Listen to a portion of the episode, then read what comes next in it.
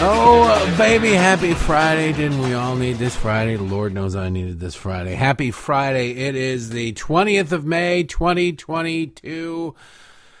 Uh, and it really starts the, uh, marks the beginning of Quinn's birthday weekend.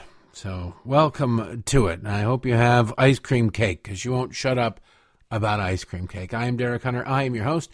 Welcome to It's amazing what happens when you turn five years old suddenly you become bossy. Well, no, actually, they're bossy the whole time. But they're awesome. That's what you do. That's what you do with kids. You think all the fun is in making them, and it's just 90% of the fun. anyway, welcome to the program. We'll get you uh, started on your weekend as quickly as possible. Don't forget that we're part of your weekend at patreon.com slash Derek Hunter Podcast, where I will post pictures of her little birthday celebration, and um, you can enter to win autographed books. Brad Thor and who the hell, Wilfred Reilly, they're battling it out. Hate crime hoax versus a thriller. And uh, you just get the week in F and review, the bonus program, bonus all sorts of things. So, patreon.com slash Derek Hunter Podcast. All proceeds from there go to feeding my children and clothing. Good God, they grow fast. We just bought these shoes. I don't understand the parents who spend a fortune on like designer shoes for their kid. I mean, you got to have more money, you know what to do with. But you see people who don't clearly have enough money, and they're going, "We got to have the name brand shoes," and like, "Nope, I need something to keep her feet out of the dirt.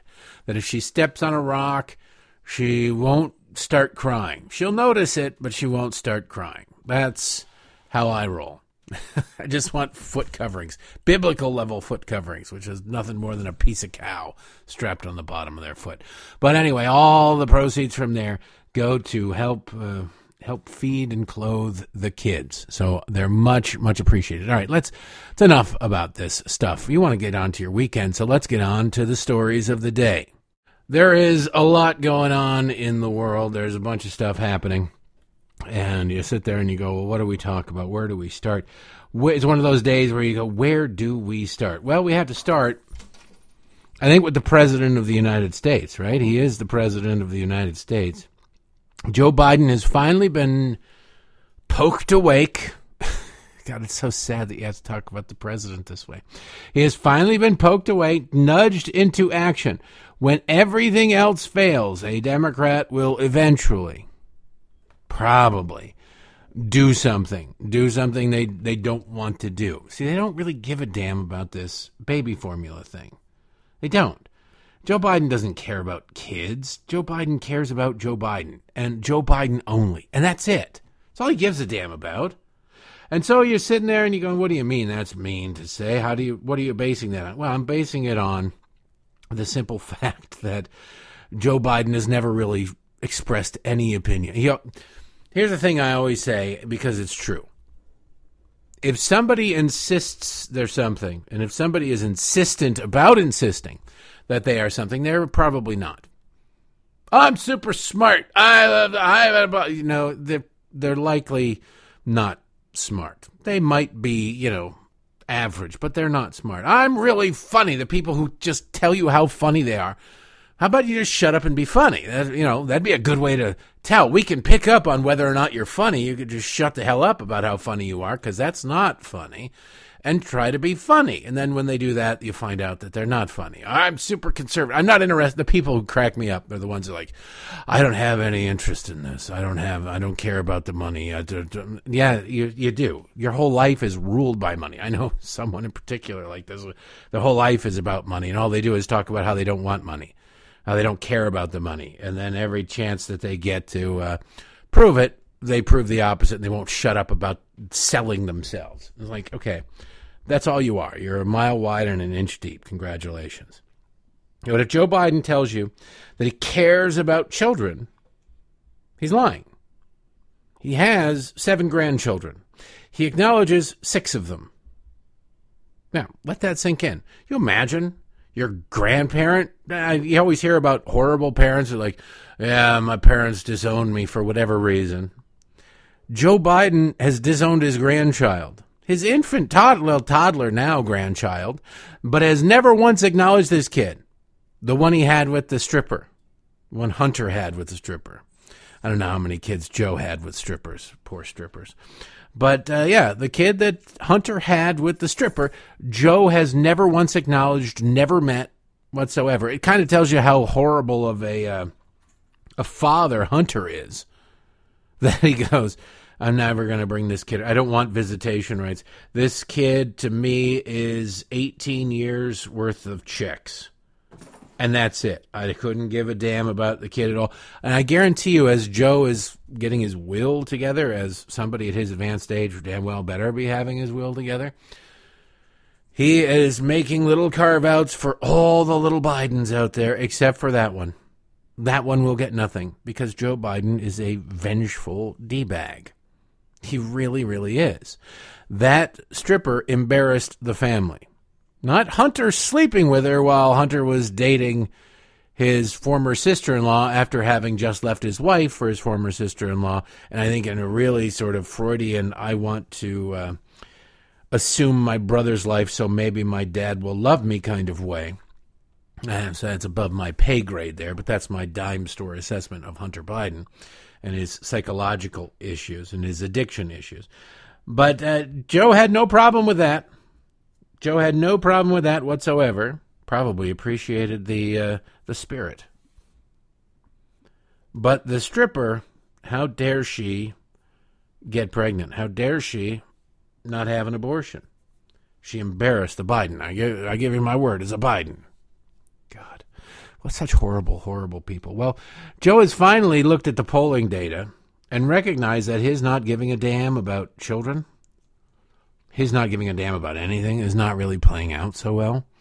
And that parents who are concerned that they do not do not have the formula they need for their children are going to vote against the senile SOB in the White House who doesn't give a damn about it and hasn't even really paid lip service to it, who when finally asked last Friday, finally after it's been going on since February, when finally asked last Friday, said, "Well, we could have we could have moved sooner if I'd have been a better mind reader."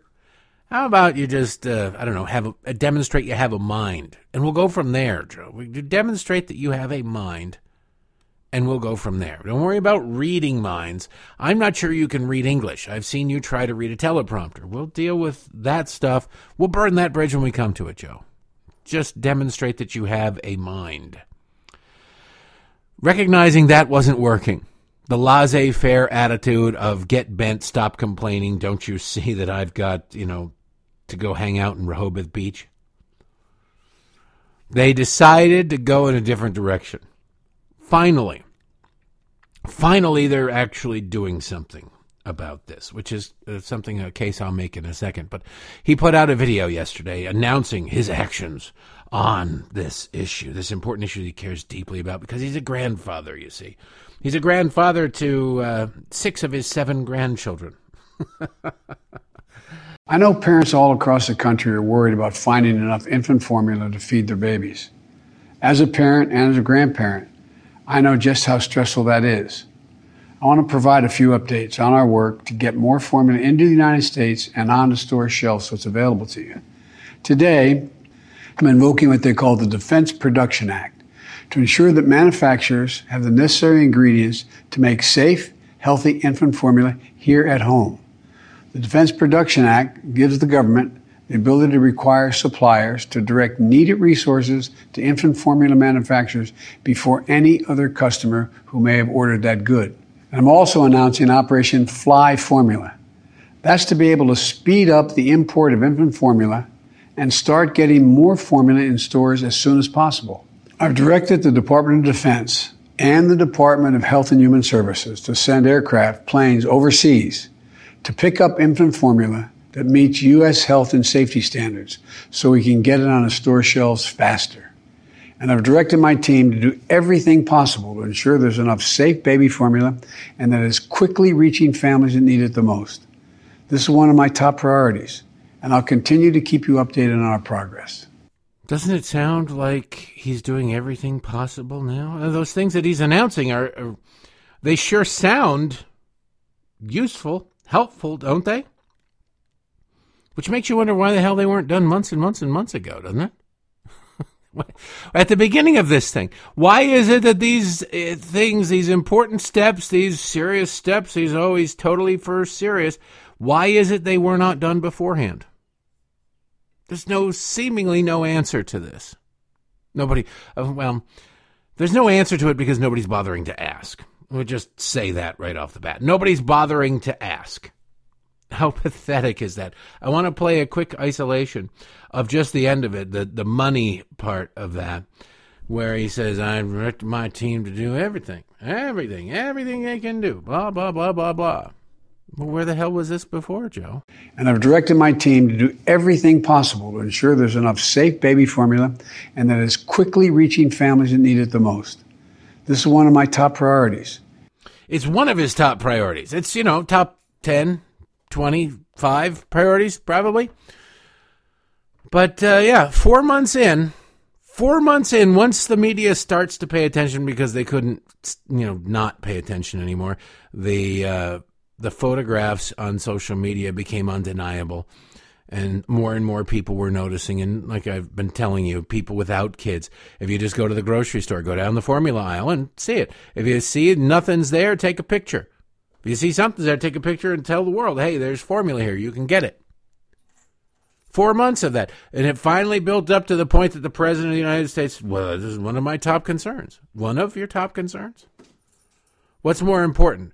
Well, the uh, making sure that we get $40 billion to Ukraine, a corrupt little country over in Europe. That's way more important than feeding American babies to Joe Biden, especially I mean, his I don't think any of his grandkids are young enough anymore to need formula, so he doesn't really care. I mean, it doesn't impact his life, so he doesn't care.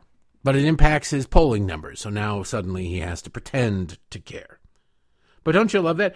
I've directed my team to do everything.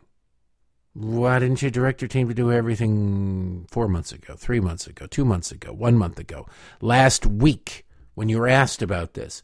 Well, if we get in the Wayback Machine to just last week on Ginger Goebbels, one of her last days, she was asked about the baby formula thing. And she said that they were doing, and they had been doing, and they've been on this thing from the beginning, and they've been doing everything they could. Which makes you wonder, what in the hell? What? How bad would it be if they weren't doing everything they could? on if it's this bad, if there are children being hospitalized and children being malnourished and given milk, which you know is enough to fill a belly and stop the crying, but it is not nourishing. It does not have the uh, the important ingredients that formula does. Just regular old milk. If uh, if they cared so deeply about this, why did they wait till now? It's a full week since Ginger Goebbels said this when will parents be able to get the formula they need? What is your best sense of when store shelves will be stocked again? Well, I think it's also important to note that the reason we're here is because the FDA took a step to ensure that babies were uh, taking safe formula. There were babies who died from taking this formula, so they were doing their jobs. We have been working, this administration has been working for weeks now to address in anticipation of where we thought there could be shortages. Um, we have also seen uh, an increase over the last four weeks of uh, supply available, uh, which hasn't been an increase over the four weeks prior to the recall. That is a good sign. But obviously, the steps the president took today are an acknowledgement and a recognition that more needs to be done, that we do not want parents, mothers, families out there to be stressed and worried about feeding their babies. That is why the president today had conversations with the CEOs of Walmart and Target, why he had conversations with Reckitt and Gerber about efforts to increase production, why we're taking steps to ensure that we are uh, making a, a, a we are uh, making WIC dollars available to a range of other supplies. So we're working, we're seeing increases over the last couple of weeks. More needs to be done. We're going to cut every element of red tape we can cut. We're going to work with manufacturers. We're going to import more uh, to expedite this as quickly as possible. We're going to cut the red tape. We're going to do this. Uh, I, wait a second, Ginger. You uh, you said you'd been doing everything and you've been on this from the beginning. And actually, the illegal alien babies down at the southern border never faced a formula shortage. It's weird. Members of Congress have discovered, and members of the media have reported, that there are pallets full, that the southern border, that ICE, that the Biden administration managed to get a whole bunch of baby formula down to the southern border. Well, you can't, Americans can't get it, but the government has it ready to go for the children of illegal aliens.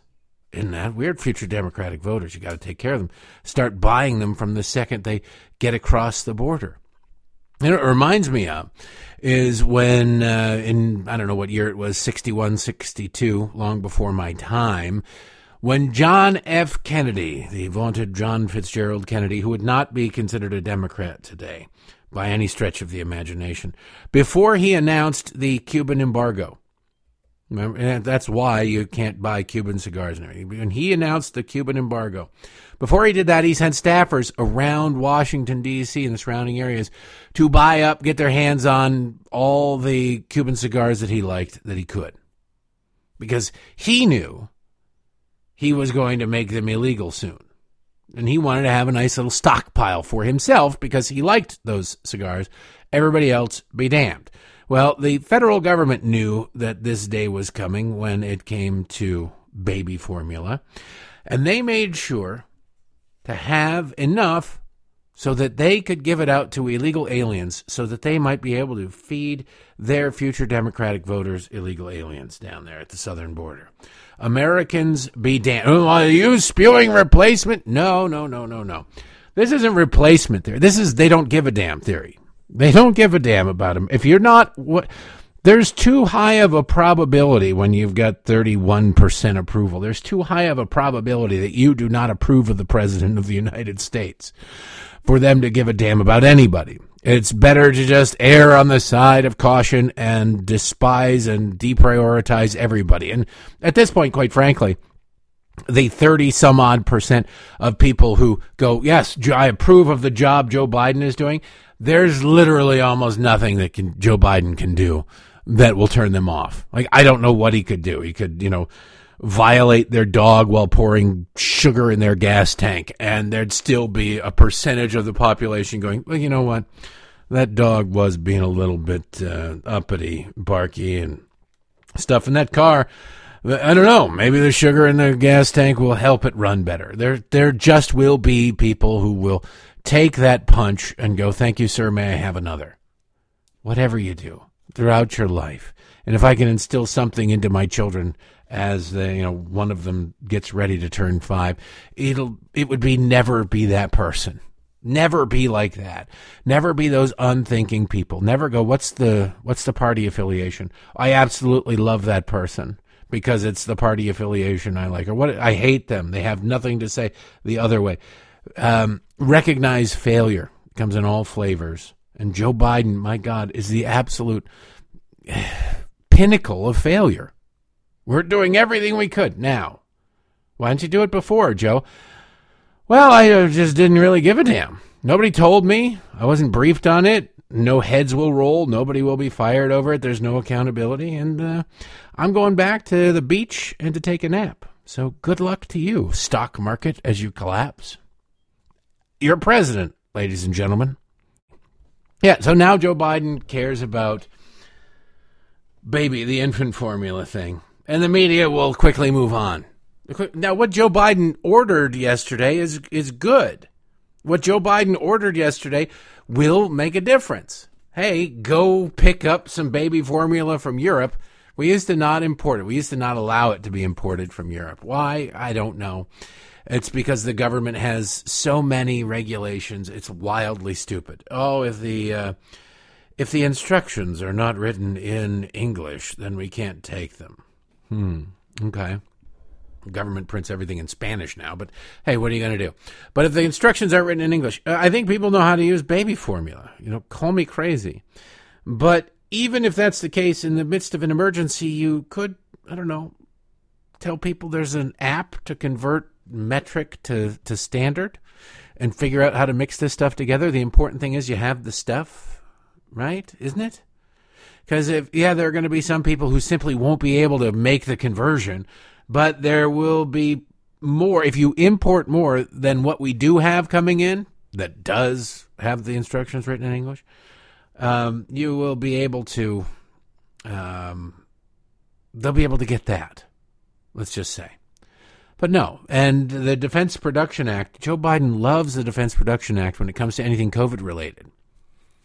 Because it makes him there, you know, they've scared the hell. They spent three years now scaring the hell out of everybody about COVID. So he, oh, I've invoked the Defense Production Act. For what? I don't know. I wakes up in a cold sweat screaming, Defense Production Act. Well, now he's doing it for something that matters. He should have done it a long time ago. It will take some time to get more baby formula to the market because they waited so long. Pro tip for all you government bureaucrats out there listening if you're going to shut down the largest manufacturer in the country of anything, take a second to decide whether or not that thing you're ordering the shutdowning of the manufacturing of, whether or not it is super important to people. And now, if it's, you know, tube socks because, I don't know, they're choking off the blood flow to the foot, whatever, you probably don't need to replace that. If it is, you know, something like food or medicine, you're probably going to need to think about, hey, it, at some point, we're going to need to replace this. Maybe we should start taking advantage of this now. We're shutting this down for safety, for whatever reason, legitimate, illegitimate. You're shutting it down. And at the same time, since there is no real government bureaucracy that consists of one dude, maybe have one of your colleagues, coworkers work on finding ways to get around the damage you're doing. Good damage, bad damage, not passing judgment on the damage. But I'm saying just be aware. You don't get to throw a rock in a puddle and have it zip in there like a Chinese high dive platform diver, where like boop, there's no splash, no ripples, nothing. It's not the way the world works. The Biden administration took four months to figure this out. Four months to go, hey, maybe we should uh, do something about it. And it wasn't even like it just occurred to them. Like they woke up and go, wait, I knew, did I leave the oven on? No. It just went off. It just happened. Period. End of story. They didn't care until the polls started causing problems, and suddenly, out of nowhere, baby formula shortage shot up to one of the top concerns amongst the American people. Because even if you're not in the business of needing baby formula, you look at it and you go, I don't really want to see babies starve to death. I don't really want to see babies be malnourished. We just spent two years locking down the education of you know five and i guess now they're seven to 18 year olds we just robbed them of two years of schooling that wasn't just oh you just robbed them of their prom oh man they won't be able to go to the prom you don't prom isn't important i didn't go to prom i turned out just fine i couldn't care less about i didn't go to a single school function i went to one that I was involved in, that I performed at. Otherwise, I didn't go to a single school function at all. And that was just a pep rally. I didn't go to a single dance. I went to one football game uh, because I helped build the float. Not really. I just hung out while other people did it. But I went, and that was it. Four years of high school, never did anything. I turned out just fine. I mean, yeah, I'm cynical and all that, but that's was always there. You need to think about your actions and what what they will mean, what they do. If you don't, you end up like the Democrats are. I want to play you this from Donnie Deutsch. Donnie Deutsch made a fortune in advertising. I don't remember. I looked it up once. He he runs an advertising firm in Manhattan, and he's made literally millions of dollars. He's apparently come up with some famous slogans. It doesn't matter. He's now somehow parlayed that into being an MSNBC contributor on top of corporations throwing him tons of money to come up with their advertising campaigns. I don't understand it. I guess it kind of made sense in the beginning before the left absolutely lost their mind when he would give advice about how, you know, here's how you message this, here's how you message that. That should should be right in his wheelhouse. Now he's gone off the deep end like every other leftist on the planet, where they've got uh, Tucker Tourette's or Trump Tourette's, depending on who it is. Racist, racist. You mention the names, racist, racist. They're like, uh, God, who did Gilligan? What was it, Gilligan? Maynard G. Krebs, I think. Never actually seen an episode of this show, but uh, the many lives and loves of Dobie Gillis. I think that's what it was called. Uh, Gilligan, Bob Denver, played a guy named Maynard G. Krebs. All I remember about that, and all I really know about the show, except for that the dad went on to play, or the kid went on to, the Dobie Gillis guy went on to play like dads in 80s movies, I think, or at least in TV commercials. But Bob Denver's character, Maynard G. Krebs, was a beatnik who hated work. And anytime you said work, he'd go, work, work, and it, like was terrified. That's how these leftists are when you mention Trump, you mention Tucker, you mention Fox, you mention anything. They immediately go into a seizure of freak out over these people who think differently than them, who are more popular than they are. So Donnie Deutsch, advertising guru, and he gets paid for this, ladies and gentlemen. He gets paid a lot of money. He gets paid a lot. He's been on MSNBC for years and years and years too. So I imagine he he's getting paid a lot of money from them too. He did have a show on MSNBC. it lasted, I think, 16 episodes. It was really terrible. Nobody watched it. And that was back when people were watching MSNBC. Now his numbers that he got on his show would probably make him, you know, the top five host on MSNBC. But he was on yesterday with, uh, I think it was Stephanie Ruhle. I can't, it doesn't matter. I don't think they say anything in this thing. And Donnie has a, no, he was on with uh, Nicolle Wallace. That's right.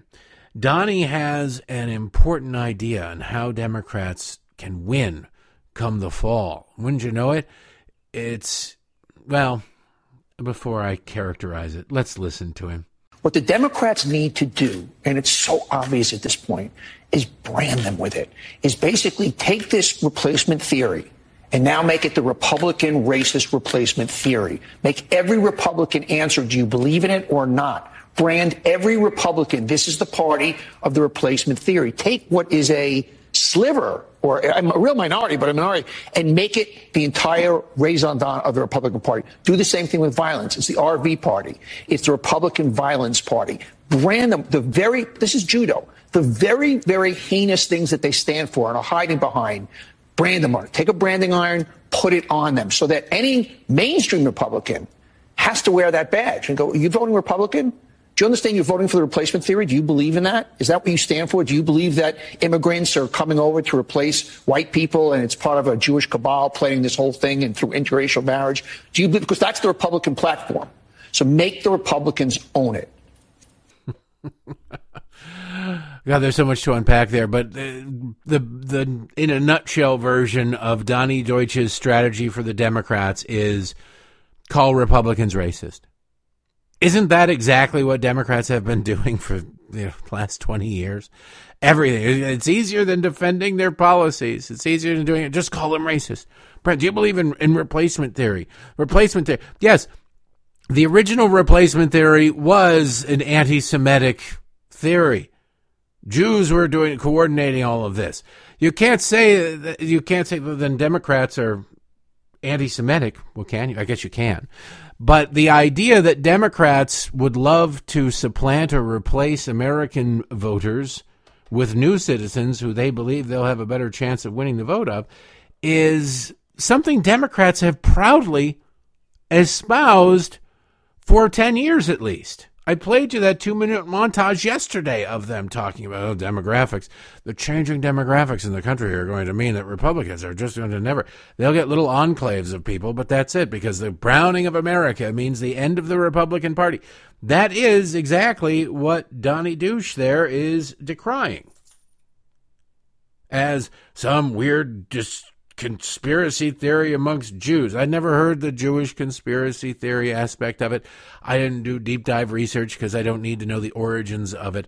I enjoy a, a ham and cheese sandwich. I don't have to uh, understand who the first person was to make it. What if they were horrible? Can you never have a ham and cheese sandwich?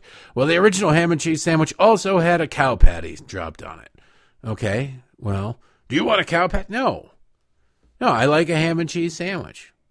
The, left is so insane and so unhinged that they will go back. You know that uh, 2,500 years ago, this thing meant this, and they're using these words because it's secret code. That's how it works.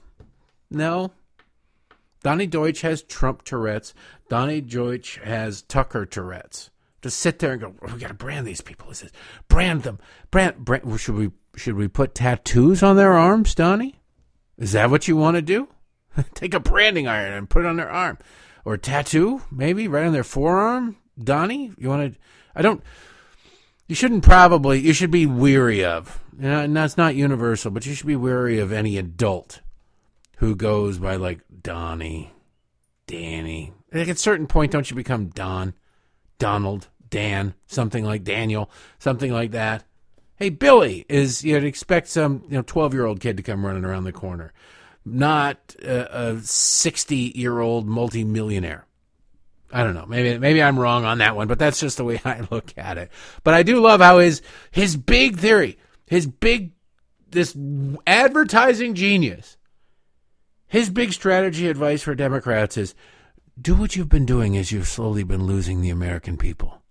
I think you need to call people racist harder. I know that you've been calling them racist. And at this point, is there anybody among us who hasn't been called a racist by the Democrats? Honestly, or some sort of ist or phobe. Maybe it's not always uh, an ist. Maybe it's always uh, or it's a phobe. It just depends. You're a transphobe.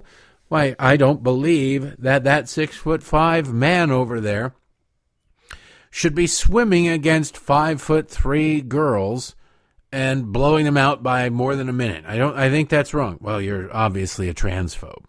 No, no, I don't care what that dude does. I just think that it doesn't matter. You're a transphobe. Hmm. Okay. I don't think we should have an open southern border, especially in a pandemic. But really, any. Well, you're obviously a racist. How am I? you just are. Just look it up. The very textbook definition of racist. And over in the corner, there's some Democrat taking a, a you know whiteout to a textbook, to the dictionary, to a definition of racist to encompass whatever the left has deemed it to need to be at any given moment. Donnie Deutsch and Emma. And by the way, uh, what's her face? Nicolle Wallace was sitting there. Nicolle Wallace, the supposed Republican over at MSNBC, was sitting there nodding, going, "Oh, yeah, no, this is brilliant. Let me write. Call them racist." She say, and she licks her pen and writes that down. Call them racist. Why hasn't somebody thought of this before, Donnie? Yes, please do it. You know what the real shame of this is? I abhor racism. I abhor bigotry. But when there is real racism, and there is real racism in this country, you never hear about it. Why? Because of idiot white liberals like this and race hustlers like Ben Crump and Al Sharpton who call everything racist. Everything. If everything is racist, then nothing is racist. It's never been a better time. Adam Carolla said this on his podcast. There's never been a better time to be a racist because everything is called racist. You can skate right under the radar. Nobody would notice. And it's just, well, there's another person crying racism. It's pathetic. It's. It's damaging because the real victims of discrimination get ignored. The real, they're few and they're far between, but they get ignored because they're drowned out by the opportunists. They're drowned out by the hustlers. They're drowned out by the fundraisers. They're drowned out by the BLM activists. Oh no, this is horrible racism. Meanwhile, there's you know what, 15 kids shot the other day in Chicago. Like, ah, well, that's that's not racist. It's not racist. It's not problematic, and those lives don't matter when black people do it or Hispanic and anybody who's white, who's not white or not a police officer, because you know blue trumps everything. Then it's problematic. But otherwise, we just ignore Chicago. Well, maybe they'll buy a mansion there, but that's about as involved. They won't even buy a mansion there, no matter even they get it at a price because it wouldn't help serve their purpose. It would just remind people of how awful and hypocritical they are. God, how are these people in power anywhere? Anywhere. I'll never understand. I uh, I have to move. I have to talk about the uh, disinformation board. It is stopped now. Nina Jankowicz, she'll be missed. She'll be. Uh, God, now that she's not working in government, that means she'll be inflicting herself on dinner theaters up and down the East Coast, I imagine. Yeah, she, uh, the singing bureaucrat has resigned as the board was put on pause. This is how the uh, story was broken about this disinformation board. The idea of the government, you know, deciding what is and isn't disinformation is one of the biggest threats. The people who run around and go, threat to our democracy, threat to our democracy, threat. They were in the midst of trying to perpetrate one of the biggest threats to democracy and freedom ever. And now it's it's paused. Now you got to keep that in mind. It is not stopped. It is paused. But this is how the story was broken. It was broken by Taylor Lorenz, the worthless uh, pile of human garbage at the Washington Post, the one that goes around and like outs people on social media, doxes them because they dare think differently. Yeah, her she gets a, she gets a job with Jeff Bezos. The uh, headline kind of tells you all of it. How the Biden administration let right wing attacks derail its disinformation efforts. Oh, with this, you know that Nina Jankowicz was the uh, the source for all of this. She is, uh, well, she's social media friends with Taylor Lorenz. See, there, I don't know if Nina was born rich, but Taylor was born rich and spoiled, and never really did anything on her own without mommy and daddy's money or influence. Uh, you know, private schools in Switzerland, that kind of rich we're talking about. So she has no scruples, no normal frame of reference, no decency, seems like to me. Well, she is more than willing to help out anybody who sucks up to her. And Nina Jankowicz was smart enough to suck up to her. Because otherwise, Taylor Lorenz would like publish her home address or something. Who knows? So she writes this whole piece about how the evil right wingers. Now, Democrats had a problem with this board too. Some, the ACLU, had a problem with this board, but it doesn't matter. When you're Taylor Lorenz and you're dumb as a box of rocks, everything is a everything is a hammer. That on the morning of April 27th, the Department of Homeland Security announced the creation of the first Disinformation Governance Board with the stated goal to quote coordinate counter uh, count, coordinate countering misinformation related to Homeland Security end quote. The Biden administration tapped Nina Jankowicz, a well known figure in the field of fighting disinformation and extremism, as the board's executive director. Now, had you ever heard of Nina Jankowicz? If you were in the midst of collecting losers who appear on MSNBC cards, you might have had her rookie, but otherwise, you probably haven't heard of her because the job is a damn joke. It is meant to control people. That's all it is. Her looking into disinformation was meant to control people. That's all it was. It was, of course, funded by the left. That's who she is. She's a person of the left. And she was going to be in charge of what you're allowed to say and what you're not. She's the one who said, I think people who are verified on Twitter should be able to edit the tweets of people who aren't. It's essentially the progressive movement in a nutshell, the eugenics. Those people are undesirable. We should sterilize them. We should sterilize them. They shouldn't be having children. They're gross. They're dumb. Their genes are defective. We should uh, sterilize them. It's kind of gross, but it's true. In naming the 33 year old Jankowicz to run the newly created board, the administration chose someone with extensive experience in the field of disinformation which has emerged as an urgent and important issue. The author of the books How to Be a Woman Online and How to Lose the Information War, her career also featured stints at multiple nonpartisan think tanks and nonprofits that included work that focused on strengthening democratic institutions. Within the small community of disinformation researchers, her work was well regarded. She also was one of the biggest purveyors of mis and disinformation in the past five years on social media. She did not find or meet a uh, Trump, anti Trump conspiracy theory, anti conservative conspiracy theory she did not like, she did not embrace. She was all over it like a rash or like a drunk theater chick at an after party, at a cast party. Don't ask. But that's who she was. That's how she was. Oh, the Russia conspiracy. Donald Trump was elected because of Russia. Yeah, there you go. Oh, he worked with Russia. There you go. That's another. You name it, She spewed it. The Steele dossier is true. The Hunter Biden laptop story is Russian disinformation. The disinformation expert swore. Which is weird because all of those things turned out to be false. All of those things actually turned out to be true, I guess you should say. Uh, the lies that Nina Jankowicz was saying were uh, false. But she's an expert in the field. She's well regarded. Well, the field sucks then. Okay, can we just say that? The field actually sucks.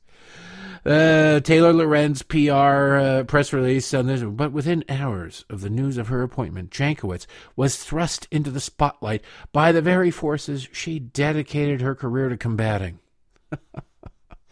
The board itself and DHS received criticism for both its somewhat ominous name and scant details of spe- its specific mission.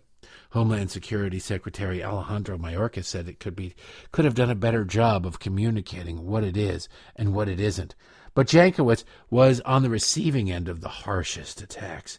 With her role mischaracterized, she became a primary target on the right uh, on the right wing internet. She has been subject to an unrelenting barrage of harassment and abuse, while unchecked misrepresentations of her work continue to go viral. Unchecked, oh God. Unchecked is taking what she said and saying, here's what she said. Linking to what she, here's a video of her saying X. And then there's a link to the video of her saying X. But this is all a smear job on the left. A smear job on the left. They'll take a five minute monologue from Tucker Carlson and quote three sentences from it and go, uh huh, see, see? No context, nothing. And I go, see, see, see? He inspired the Buffalo thing. Oh, that's that's perfectly cool. No evidence the guy in Buffalo ever watched Tucker Carlson. Didn't mention Tucker Carlson. The closest he came to mentioning Tucker Carlson in his giant manifesto was expressing his hatred of Fox News and all things Fox News. But somehow that's that's cool. That's kosher. But pointing out what Nina Jankowicz actually said by quoting and linking to it beyond the pale. It's just this side of a hate crime. Perhaps somebody needs to go to prison. So now, just three weeks after its announcement, the Disinformation Governance Board is being paused, according to multiple employees at DHS, capping a back and forth week of decisions that changed during the course of the reporting of this story. On Monday, DHS decided to shut down the board, according to multiple people with knowledge of the situation. By Tuesday morning, Jankowicz had drafted a resignation letter in response to the board's dissolution. Tuesday night, Jankowicz was pulled into an urgent call with DHS officials who gave her the choice to stay on, even as the department department's uh, work was put on hold because of the backlash it faced, according to multiple people with knowledge of the call. Working groups within DHS focused on mis and disin malinformation have been suspended. The board could still be shut down pending review of the Homeland Security Advisory Council. On Wednesday morning, Jankowicz officially resigned from her role in the department. Oh, no. She will be missed. She'll go right back to the think tank world. She'll go right back to earning six figures for being wrong that's the one thing you have to remember about these people government bureaucrats, pundits, this woman is both, and the think tankers. They aren't punished for being wrong. There is no punishment for being wrong. When was the last time you saw one of these clown pundits on television? Right or left, it doesn't matter who predicted anything. Told you this is how it's going to be, and we're all going to. This is a big conspiracy. They're out to get you. They're going to do this. They're going to. We've got the evidence. Here's the evidence, and you see the evidence. You go, okay, but then it doesn't stand up to basic scrutiny. What's going on here? And you go, uh, well, buy beets, buy beet juice, buy whatever. They just go right back to whatever's next or whatever was previous, and they pretend that the predictions they Republicans are going to sweep the House, Democrats are going to sweep the House. There is no accountability for being wildly wrong in the political class. Nina Jankowicz is not going to suffer. She won't. She won't have three years of government work toward her pension at 20 years of government service. She won't notch off three more. I assume she already worked in government or contracted or whatever. She was on her way. Maybe you get that 20. That's the thing. You work for government, you work in, in the right government, the federal government for 20 years. You get a, a pension, not of uh, an IRA or a 401k. You get a pension. The longer you are, the more you get. And it doesn't matter. You can work five years and then go work in the private sector five years, make a fortune, come back, make another five. You get you get paid. You're not making a fortune working for government. That's the one thing you got to remember. You're paid well, especially if you're at the bureaucrat level that she is. But the cash comes when you leave. The cash comes when you leave. If you can handle a couple of years on, you know, not lean, you're not making $30,000 a year, you're probably making 150, which is a lot of money. But not what they were making when they were in the nonprofit sector. It's amazing how much profit there is in the nonprofit sector. You're not making that kind of money. But if you work in the government for less pay for a couple of years, you can come out and you'll get a book. She'll probably still get a book deal. Three weeks. She outlasted Scaramucci. He got a book deal. But, uh, it's a low bar, but she did. She cleared the Scaramucci scale. Um, she'll get a book deal. She'll go back to the think tank world. She will become a sought after speaker on the college Democrat and um, commencement address circuit. She will be blessed by the university system, which not means not like blessed, but she will have the seal of approval from the left wing mob. She's not like a conservative who will go to a college campus invited by a student group to give a speech, and then the left wing mob shows up with bomb threats and screaming and yelling and storming the stage, and the university comes in and says, Well, there's nothing we can do. They have the right to protest. Like, really? They're threatening to kill everybody. Yeah, well, you know, you shouldn't probably espouse controversial views.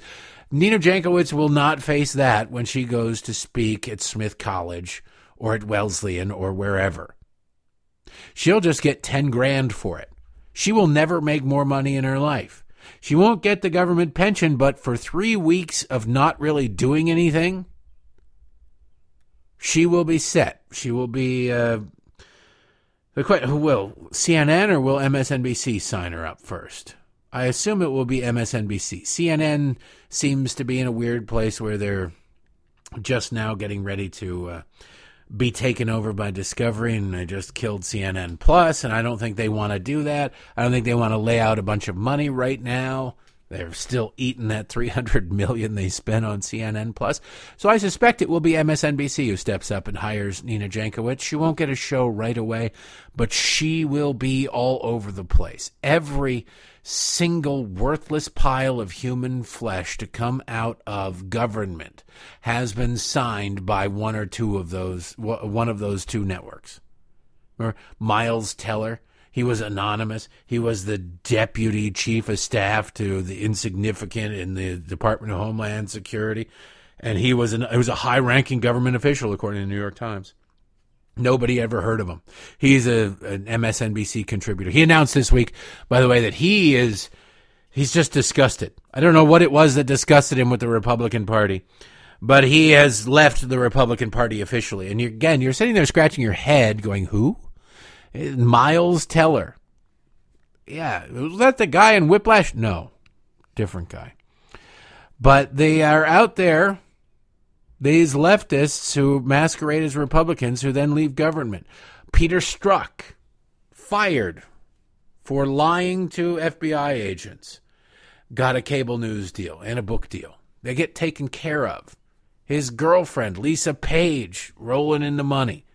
His wife, I don't know, do they get the the Strzok's wife get a piece of Lisa Page's action the way that Lisa Page was getting a piece of Peter Strzok's action? Is that no, probably not. I don't know if she wants it. She'll take the money, though. There is always some cable outlet out there, CNN or MSNBC, waiting with open arms to catch a falling liberal. Arms out, we'll get you, we'll say. So, Nina Jankowicz, don't cry for her Argentina, and please don't sing that, Nina Jankowicz. She will, she's already, I guarantee you, being inundated with uh, offers What's funny though is she talks of the Taylor Lorenz in this story, which was clearly fed by Nina Jankowicz. It's exceedingly long.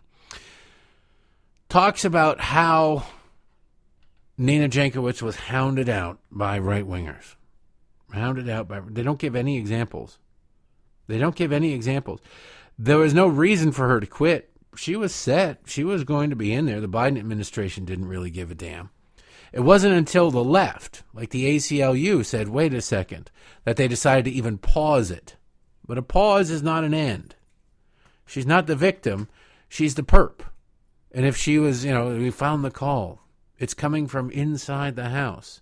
It's coming from inside Nina Jankowicz's office. She was the one of the biggest purveyors of mis and disinformation out there. So she will be missed by somebody, I assume who I don't know, why I'll never understand, but she shall be missed. I'm just afraid this means we're going to see more videos online of her singing. I don't want to see no. She can. She's got a good voice, but there's difference between singing like pop songs and singing Broadway show tunes and making them your own words about disinformation. Like Weird Al is going, "You stop this, stop this," and she's got the Broadway performance voice which is just, if you've ever been in a theater department in college or high school, it's so wildly grating. It's awful. But she'll be missed, probably. So NBC News has entered the Hunter Biden game, reluctantly. And they have a story today. Headline Analysis of Hunter Biden's hard drive shows he, his firm, took in about $11 million from 2013 to 2018, comma, spent it fast. Huh? The reporting on the hard drive, the Russian disinformation hard drive from the singing leftist lunatic. Took one, two, three, four reporters, and let's see who else can. It's a very long, lengthy report. Uh, one other person. So five reporters at MSNBC, NBC News reported on this.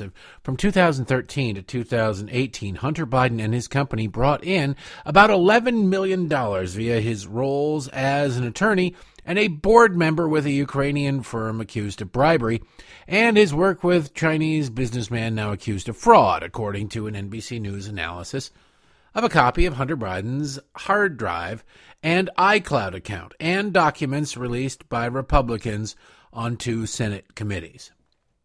All of this information was widely available to anybody who wanted it before the election, and they didn't do it.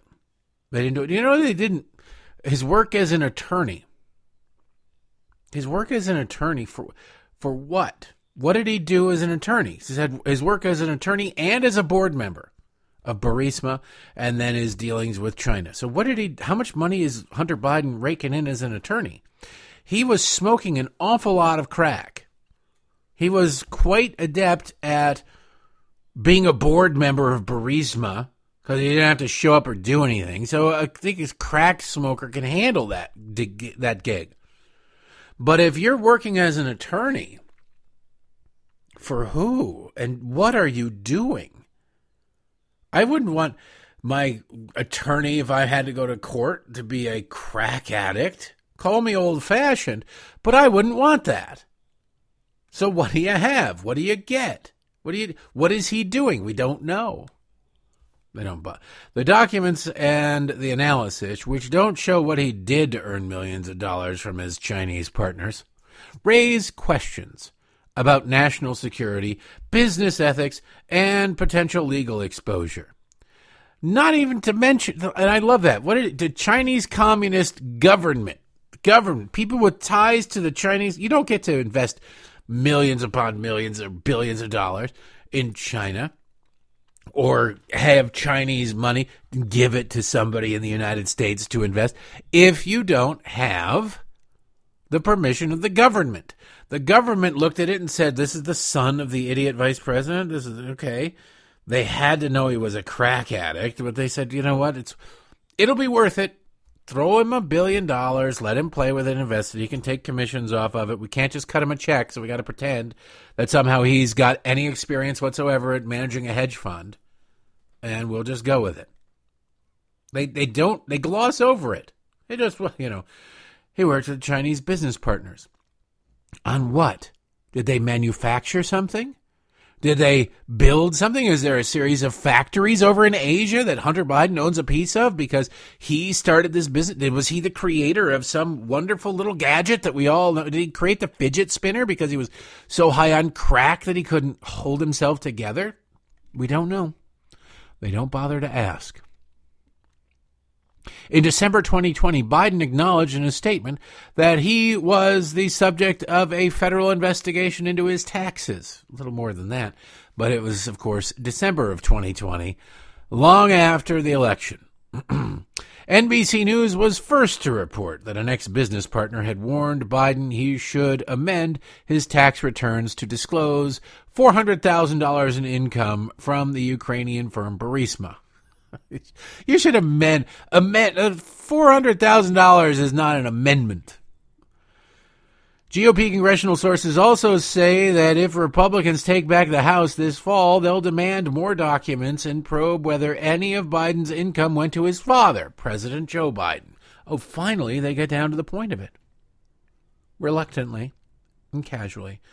Quote, no government ethics rules apply to him, said Walter Shaub, a former director of the U.S. Office of Government Ethics, who is now an ethics expert uh, with the Project on Government Oversight. Shaub added, however, that, quote, it's imperative that no one at DOJ and no one at the White House interfere with the criminal investigation in Delaware. It was never about whether or not Hunter was unethical and violating government ethics. Hunter was never a government employee, and he's clearly wildly unethical. It was whether or not Joe was. So to sit there and say, you know, uh, nothing Hunter Biden did violated the Hatch Act, which uh, stops government employees from electioneering with government property on government time. Okay, well, he was never, nobody accused him of that. Great, congrat. He didn't also, he also didn't kill Ron uh, Goldman and Nicole Simpson. He didn't kill them either. Uh, well, that's a little bit weird. He wasn't being accused of that either. But now I think I kind of want to accuse him of it. of course, NBC goes to all their greatest hits. Walter Shaub hated Donald Trump. And then they go to Frank Figliuzzi, former FBI assistant director for counterintelligence. Like you, you can get to anybody who might have, I don't know, worked in a relevant department. He said there's a national security risk when foreign powers like China see an opportunity to get close to someone like Biden. Quote, it's all about access and influence. And if you can compromise someone with both access and influence, that's even better, said Figliuzzi, now an NBC News contributor. Quote, better still if the target is already compromised himself. They're acting as though this is just some. This is a staffer in the House of Representatives. This is a staff assistant in the House of Representatives. This is the son of the vice president, or now the president, who was vice president at the time, who has told people, multiple people, that he was basically selling his father's name, selling his father's job. And his father was taking a piece of the action like Tony Soprano. The documents and the analysis indicate that a few of Biden's deals ever came to fruition and shed light on how fast he was spending money.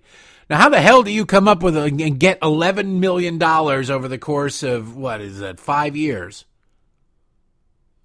If the deals don't actually come to fruition. Why? Because they say, here, take this money. We're going to work together somehow in the future, and then you just don't. Because why the hell would you hire a crackhead to do anything? Why would you go into business?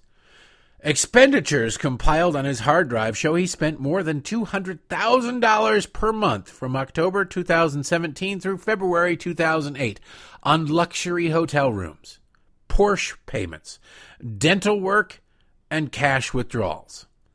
That's a lot of money. Biden has admitted to burning through cash to pay for drugs and partying with strangers who routinely stole from him. I love it. Hey, strangers. They're called prostitutes. Okay? When you pay them for sexual intercourse, they're called prostitutes. I realize there's now probably some there's sex workers. You're not allowed to use that word, and you're supposed to respect sex workers, but uh, they're called prostitutes. Just so those of you following along at home with the slide rule of and opening up a dictionary, going, "What are you? What you? He paid strangers. He was partying with strangers." He wasn't just walking down the Vegas Strip and going up to random people, going, "Hey, you want to come to my luxury hotel room and film me smoking crack?" He filmed himself having sex with prostitutes. But they can't bring themselves to be that honest. That would be a little bit too much like journalism, ladies and gentlemen. They say that those people routinely stole from him. You know, if you can't trust random prostitutes you order online to not rob you when they're done and you've smoked an inordinate amount of crack and passed out, I don't know who you can trust. My faith in humanity is shaken. and he struggled to pay multiple mortgages or keep up with alimony and child support payments to his ex-wife. it is ex-wife. The one he left his ex-wife and his kids for his brother, late brother's wife and kids. Can't imagine he was visiting the kids all that much while he's smoking a ton of crack and banging a bunch of hookers. I would think that young kids around would dampen that. I'd like to think that his first wife wouldn't would have the sense to not go. Uh, look, Hunter, it's your weekend with the kids. I know you're high on crack and knee deep in hookers, but uh, you know what? Mommy needs some some her time. So you take. The, I don't think that she would do that. I don't know. She was dumb enough to marry the guy in the first place, so you never know. But I would like to think that Hunter was not seeing the kids at this point. but I just love, oh, he's struggling to pay all these things. Yeah, that kind of is what happens. In a February 2017 divorce filing, an attorney for Biden's ex wife said the couple's outstanding debts were shocking and overwhelming, and that they owed $313,000 in back taxes. According to the file, I don't get it. According to the filing, they had bounced checks to their housekeeper and owed money to doctors and therapists. The filing alleged that Hunter Biden had co- spent copiously on drugs, strip clubs, prostitutes, and girlfriends. Quote, while leaving the family with no money to pay for legitimate bills. End quote. so he was uh, into the crack and into the hookers long before he left his wife. And never forget, he left her. There's something. If you get the name Biden, if you're in the Biden inner circle, it must just suck intelligence points off of you. It must just just suck them away like a black hole. Even light can't escape. That you go, yeah, my hun- my husband is out all the time, spending god awful amounts of money on prostitutes and crack cocaine and girlfriends. I like how she differentiates. The lawyers differentiate between the girlfriends and the prostitutes. but he's spending too much money and and we can't pay our bills. Therefore, I don't think our marriage is going to work and I should file for divorce. Like, really? What was the what was the 15th clue? Like A representative for Biden says all his tax responsibilities to the IRS are now satisfied. Yeah, a uh, Hollywood producer paid his bills. It's nice. Do you have a Hollywood producer pay your bills? You don't? Wow, that's weird. Two sources familiar with the matter have confirmed to uh, NBC News that Hollywood attorney Kevin Morris began advising Biden in 2020 and arranged to pay off the approximately $2 million he owed to the IRS. Isn't that nice? He's also apparently paying for uh, his help to uh, his rent. He's paying like 30 grand a month or 20 grand. I think he's paying 20 grand a month and the Secret Service paying 30 grand a month to rent a mansion. I love these things. These people. I'm. I've been rich my whole life, and now I'm broke. Okay. Well, then maybe you should not stay at the Ritz Carlton in the pent- in the penthouse suite, and maybe you should stay at the Motel Six by the pool. You know, maybe you don't rent a mansion for twenty or thirty thousand dollars a month. Maybe you rent a house or an apartment for like a thousand bucks a month. No, no, no, no, no. You don't have to. People, actually, this is sadly how rich and famous people die. for just being honest about it. You get these enablers around them and whatever. I don't know what this this lawyer's game is. I don't know. Yeah, I giving if I'm giving. I've been advising him for a couple of years now. Uh, if it isn't advising him to get off crack and stop living beyond his means, you're not doing a very good job of it.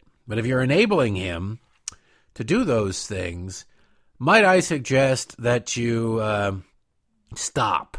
That you're not particularly good at your job. Because nobody seems to ask this guy, why are you paying a couple million bucks for this guy? Well, I've been advising him financially. What financially? He hasn't made any money. Well, he, he sold his paintings for a lot of money, I guess. The whole thing stinks to high heaven. And just now, NBC News is getting around to reporting on it. And they're only doing it because just maybe something more will come from this. It won't come from it from NBC News. NBC News is not dispatching a team of journalists to look through Hunter Biden's laptop.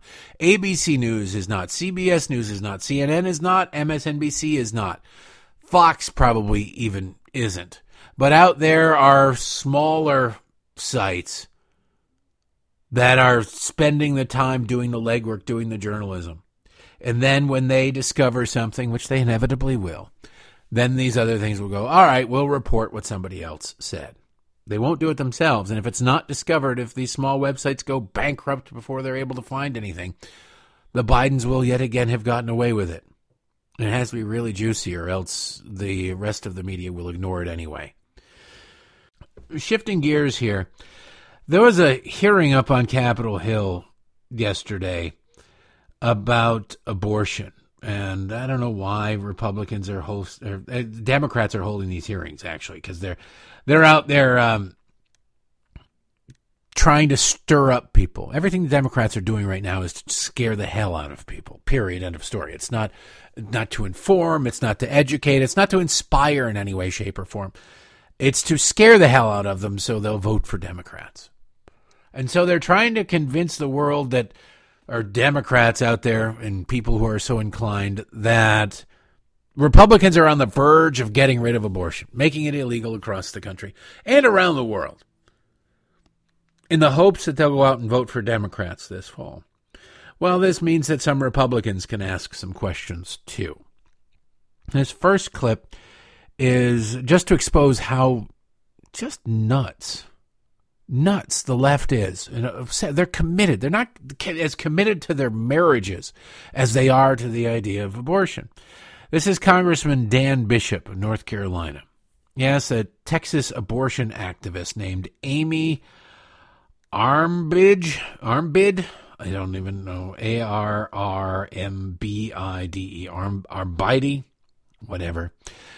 Uh, Amy is not spelled the normal way either because nobody spells their names the normal way anymore. It's A I M E E because parents must have just decided they want to be a pain in the ass to everybody everywhere. Or they hated their kid from birth. Maybe that's why she's an abortion activist. Whatever the case, whatever the case, she works for, she's executive director of a group called Avow. She was asked about when life begins and why it's okay to have an abortion up to the moment of birth, but not after birth. Uh, it is actually a brilliant, con- brilliantly constructed line of questioning by Congressman Dan Bishop, and at the end, you just kind of sit there, and she she can't answer. She can't answer, so she reverts back to her standard answer. Something to behold. So, so abortion should be allowed then, by your definition, for any reason, for any purpose, at any stage, right? I trust people to make decisions about their body, and then when relevant, I think that they need to consult their medical p- practitioners. Okay. And not if Congress. it is, listen, let me just ask you this question. If it is not lawful and morally acceptable to take the life of a 10-year-old child, I assume you agree with that, right? That would be wrong, correct?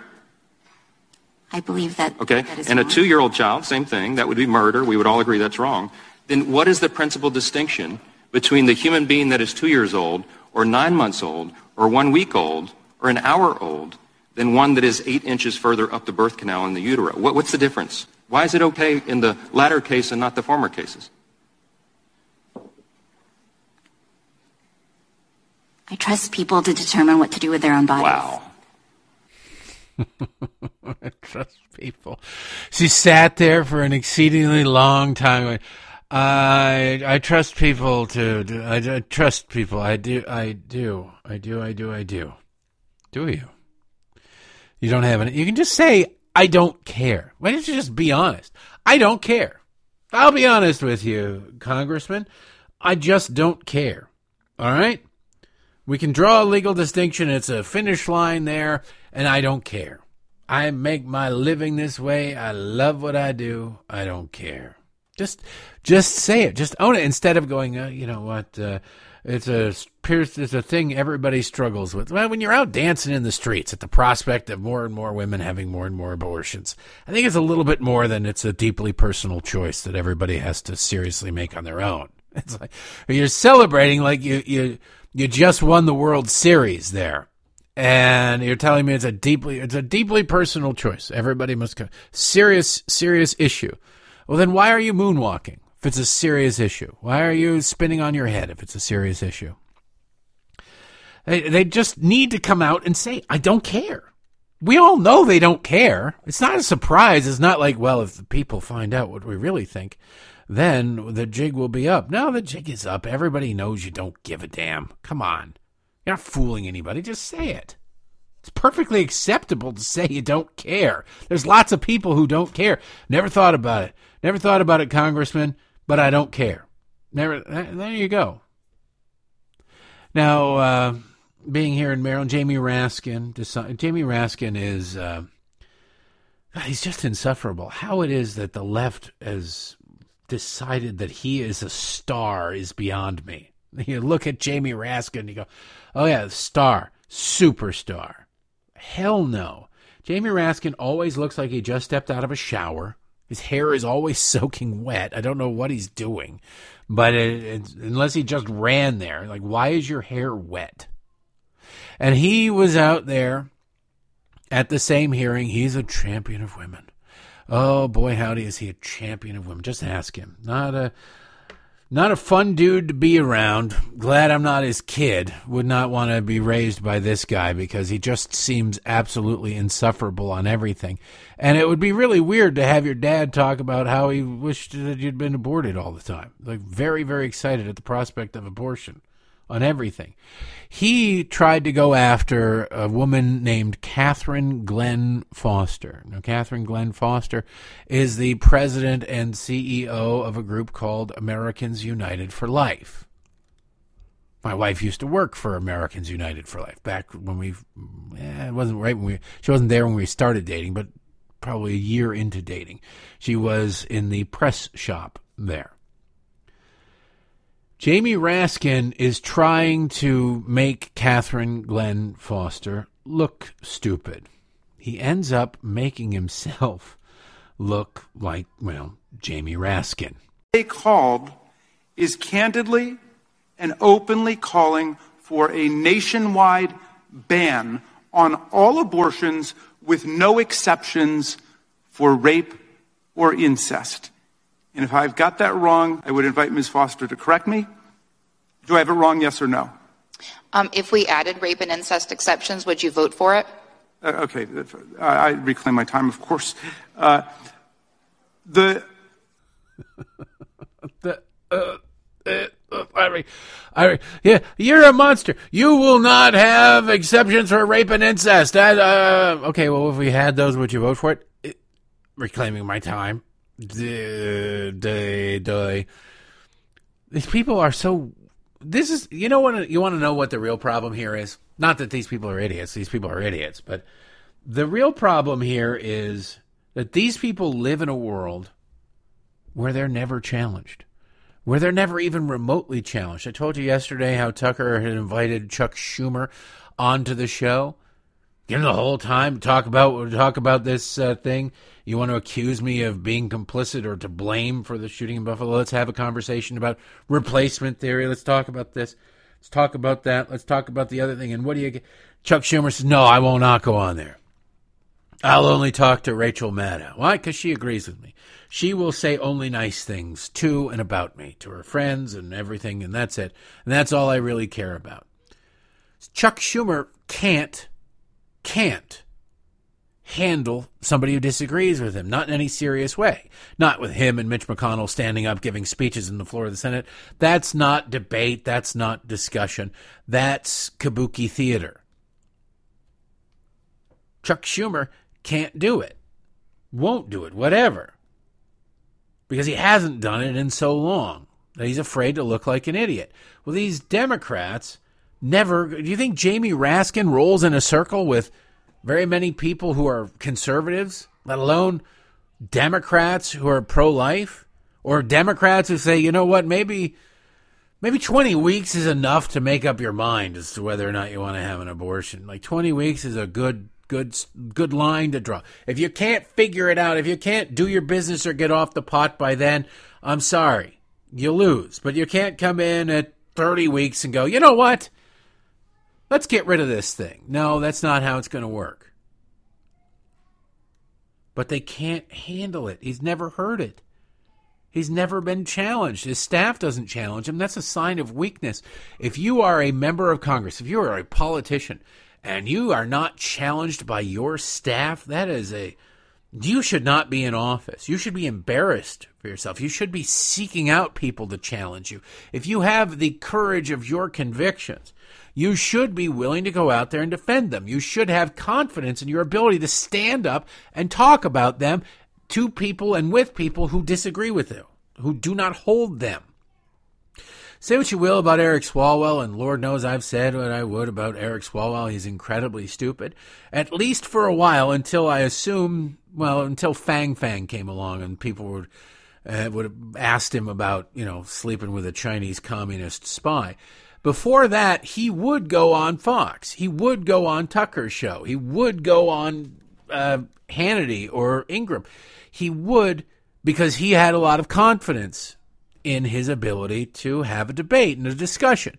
It was false. He was stupid and he always got his rear end handed to him, but he at least did it. He at least did it. He gave him props for doing it. Does not doing that anymore. Chuck Schumer ain't doing that. Jamie Raskin ain't doing it. And so at a hearing, when Jamie Raskin gets confronted with something as basic as well. If you think rape and incest are so important, how about we put that in there? Would you vote for the bill then? Same with the abortion activists. When what's the difference between this, that, and the other thing? Well, I uh, uh, they don't have an answer because they're never challenged. What a boring way to live your life. Let's uh, shift it up a little bit here because I've got we do. You remember Carl Cameron? If you used to watch Fox News, you likely remember Carl Cameron. I just want to illustrate this and to how deeply ingrained in the media liberalism is. How deeply ingrained liberalism is, it's just normal. If if you're not explicitly a conservative, it's safe to assume that that person is a liberal. And that's the case with Carl Cameron. Carl Cameron used to be a congressional reporter. He was the cam- uh, he was actually the campaign reporter. He was remember campaign Carl Cameron. Back when Brit Hume was on Special Report, when he was the host of Special Report, and even with Bret Baier. Years ago, probably I think it was even before Trump, Carl Cameron left Fox News. And I thought, oh, that's a shame because I kind of liked the guy. And it turns out that as soon as he got out the door at Fox, he started complaining about Fox, working at Fox, all the right wingers at Fox, all of this and all of that and all the other thing at Fox and all the horrible people and blah blah blah blah blah. It's like, whoa, what the hell? Now I don't, I don't have a whole lot of respect for people like that because the second you leave, you start griping about a place. Like the second you leave, you start griping about it. You happily hammered the checks. Chris Wallace is the same kind of way. Chris Wallace was more than happy to hammer those big fat checks for Fox News Sunday.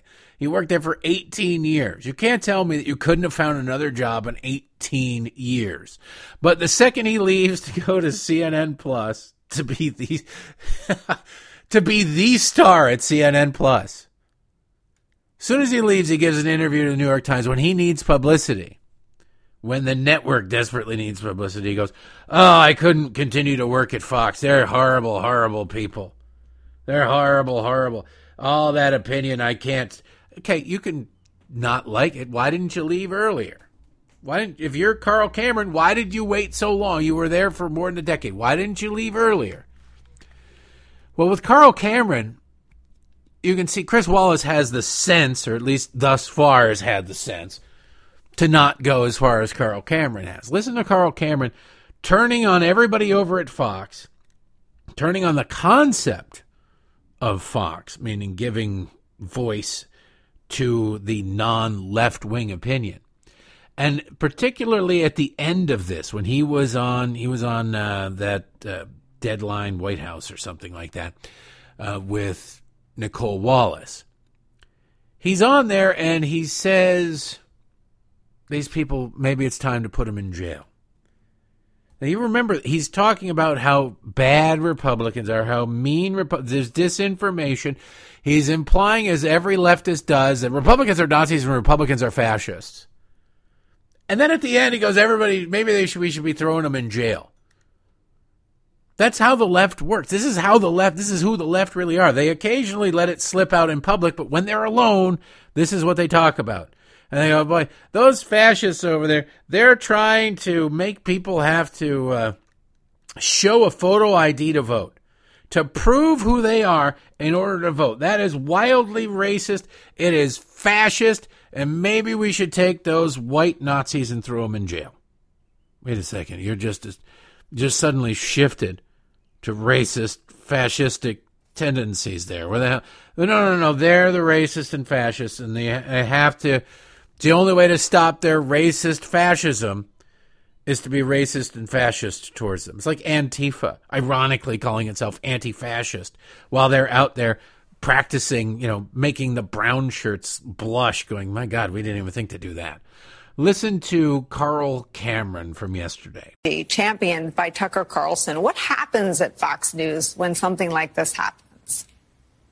I can't even imagine. Uh, it's partly why I ended up getting out of there. Uh, yeah. It's it really is kind of horrible to think that uh, journalists with national and international capacity are putting together this type of nonsense. I think the president did a great job. I wish he had done a lot of this a lot sooner, and we need a lot more from uh, the left and the middle. And uh, we got to watch out because the Republicans have become the purveyors of misinformation.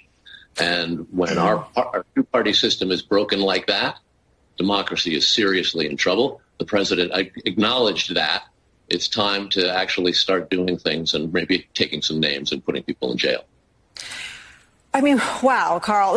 oh, I mean, wow, Carl. No hesitation. On, there was no like, what the hell, Carl? It was just, wow, Carl. You're speaking Bibles full of truth. Can you? You want an amen? Because I'll give you an amen. the Republicans are the purveyors of disinformation. The Republicans are saying things I personally disapprove of, and therefore I think that uh, perhaps it's time to throw them in prison and maybe even electrocute some of them to death. I mean, let's just be honest about what's going on here. They're that big of a threat to democracy. They are a threat to our freedoms, so we should rob them of theirs. Huh? This I I get wanting to take the high road when dealing with these people. I get it. What I'll never understand is at a certain point, how do you not hit back? How do you not hit back in kind? Not, you know, actually rounding them up, but talking about them in a way that they they really literally deserve to be. Just calling them fascists. You're sitting there and you have a discussion with somebody, and all they do is, well, the ultra MAGA Republicans are Nazis. They're domestic terrorists. Sir, this is a transportation hearing. Ultra MAGA terrorists. All right, you're insane. Carry around suckers. Give them lollipops every time or something. Whatever the case is, you just look at these people and you go, uh, why do we have to take these people seriously? Why do we have to be nice to them? You shouldn't be nice to them. Be how they are to you. Be how they are to you right back to them. They won't like it. They'll only ramp up the rhetoric, but how many different ways can you be called a racist simply because you refuse to comply with what some white leftist wants you to do? Carl Cameron is so white he's almost clear. All right? You're sitting there, well, racism over there. Oh, yeah. Well, we really need what what the minority communities really need is another white liberal with a god complex to come in and save them, right? Isn't that what we're talking about? That's who these people think they are. No one in this panel, there were five people on this panel, said anything like, "Hey, wait a second, dude. You're going a little too far here. Throwing people in jail for disagreeing with that? I don't think so." Donnie Deutsch, in the clip I played you earlier, he was on that panel. Donnie Deutsch isn't smart enough to go, Wait a second. You're talking about throwing people in jail for what you say is spreading disinformation. That's a little bit much. Nope, Donnie Deutsch didn't say anything. The supposed Republican, Nicolle Wallace, didn't say anything. And Carl Cameron will face no consequences for what what consequences. He'll probably actually get more bookings on MSNBC. He founded some stupid independent news organization. It's just another like like you need a third nipple. That's what Carl Cameron. Uh, I do another news organization. It's another left wing news organization. Oh, great, a, a fourth nipple. That's exactly what we need, Carl. Swear to God, these people are beyond parody and beyond evil. Never forget that. They're coming for you one way or the other. As we uh, wrap it up here for now, we've got. I just I saw this story yesterday and I thought, my God, they'll they're desperate for ideas. They're de- Hollywood. Hollywood is desperate for ideas. Oh my God. Uh, this is from the Hollywood Reporter. Now, I didn't know about. They've canceled it apparently, but I had no idea. I would never in a million years dream that anybody would make a movie about this. Uh, the headline DC movie Wonder Twins shut down by Warner Brothers. Now, you're probably thinking Wonder Twins, Zan, Jayna, and Gleek, the blue monkey? Yes. Form of a bird, form of uh, various forms of water. It's either a bucket of water or an ice bridge or something. We've got to get to the other side of that cavern. This uh, cavern is clipped. It's thousand feet down there. How do we get a form of an ice bridge? Yeah, you know what? I'm I'll walk. I'll climb down. I'll climb. And I'm not walking over an ice bridge, dude. You never made an ice handrail. But uh, yeah, they uh, now this is what gets amazing to me about this. DC based feature project, which was to have begun production in early July, has been shelved, according to multiple sources. The project was developed as a feature for HBO Max. HBO, it's just going to be a streaming thing. HBO Max and had Riverdale star KJ Apa, I don't know, and 1883 actress Isabel May, no idea, on board to star. Somebody worked on the script, blah, blah, blah. Now, what's amazing to me, where is that part? Here he goes. Sources say the decision to shut down the project occurred several weeks ago, according to insiders. The leadership of Warner Brothers Discovery, the new company, this is the same people that denied all those 10,000 people CNN Plus. So it's not just CNN Plus that they're denying people. But this decision sounds, well, the CNN Plus one sounds smart. I kind of wanted them to make that. Now that I know that it was going to be made, I kind of wanted to, like, what? How do you milk this for an hour and a half? How do you do that? Said at the same time, one source said the budget was too high for what is considered an HBO Max movie. Twins was looking at a $75 million budget. 70, $75 million for a streaming movie about the Wonder Twins. I guarantee you, you haven't thought about the Wonder Twins since the last time you saw a rerun of Super Friends. And now you're thinking, oh, they're going, what? What is the Wonder? That thing? They're going to make a movie about that. And somebody said $75 million. Well, I'll say other sources they, they, they want to keep the uh, HBO Max original movies to thirty-five million dollars or under. see, sitting there, I can possibly make the Adventures of Zan and Jayna for less than seventy-five million dollars. I'm sorry, it can't be done. This is a story that needs to be told, but it cannot be done for less than $75 million. Why? The, the Gleek budget alone you got to get Andy Serkis to come in and beat Gleek.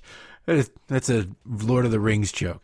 But uh, you watch him. every every like animated character Is Andy Serkis plays him. Ever, now he's finally starting to get to play himself too, but like weird CGI characters were always Andy Serkis because apparently he can contort himself into weird things.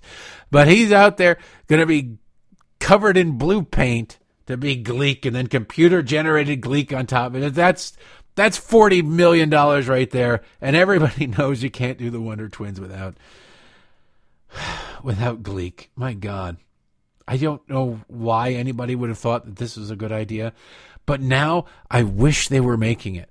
I wish I could see this. I want to see this thing. Speaking of things, well, no one wants to see. I've got this clip here of Prince Charles. Now, underneath it is some dramatic music because it was, uh, I, I forget where I, I got this on Twitter, um, and they were mocking Prince Charles. So they added some dramatic music to it. You can't blame them for adding dramatic. It doesn't really take away. They it seems as though they filmed it from television with their phone or whatever. So the audio quality isn't all that great and then they added in dramatic music to cheesy it up. But Prince Charles, I know what he's trying to say here. He's predicting that bad things will come if you don't give him his way and the left their way when it comes to climate change. But what he is actually saying comes off more as a threat. like, you either do what we say on climate change or the dog gets it. either do what we say on climate change or there will be, there will be more, more pandemics.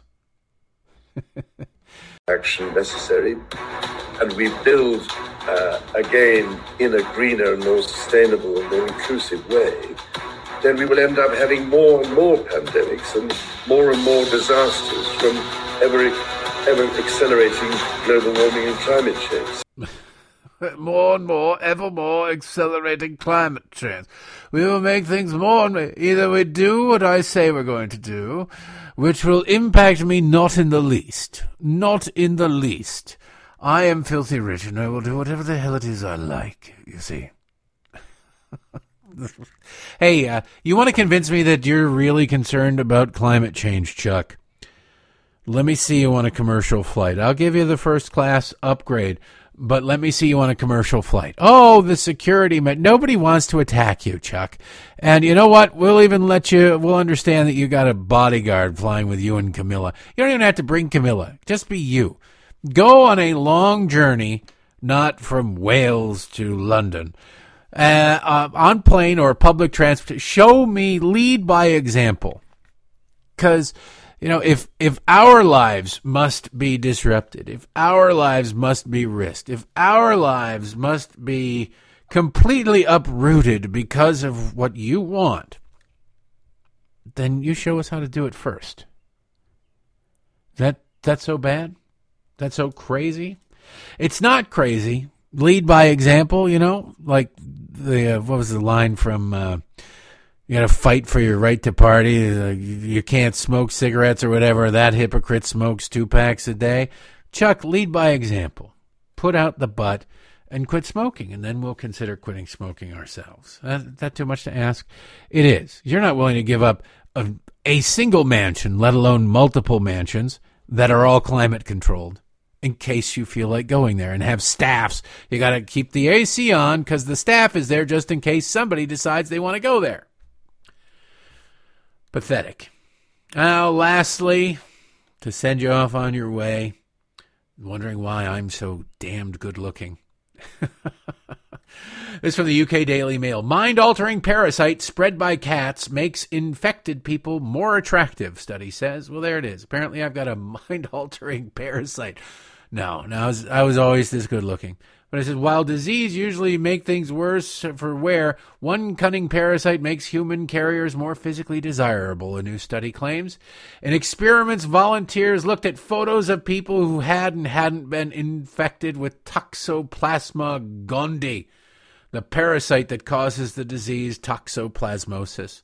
And it turns out that the study found that uh, infected men and women were rated as appearing healthier and more attractive than those without the parasites. So go out and no, I don't even want to finish that thought. That's gross. But uh, what are you going to do? Still don't uh, rub cat stuff on your face. Good rule of thumb to live by. Although, if you need to be told that, you probably aren't going to be talked out of it. It's like if you're on the verge of, of it and somebody says, you don't rub cat crap in your, your eyes and your mouth. Oh, really? Really? Good thing you called me right now, Ed, because I was literally about five inches away from doing just that. Thank you. Thank you very much. what the hell do I know? Anyway, we're out of time for this week, really. Have a awesome weekend. Go to patreon.com slash Derek Hunter podcast. That's where the Week in Evan review will be up there talking about this Joe Biden SOB. God. Oh, I can't wait to record that. It's very, very, it's a, it's a big release. Uh, five bucks a month is all we ask. Otherwise, uh, enter the contest as well. You'll see all the pictures. Be back here on Monday, but have a great weekend in between.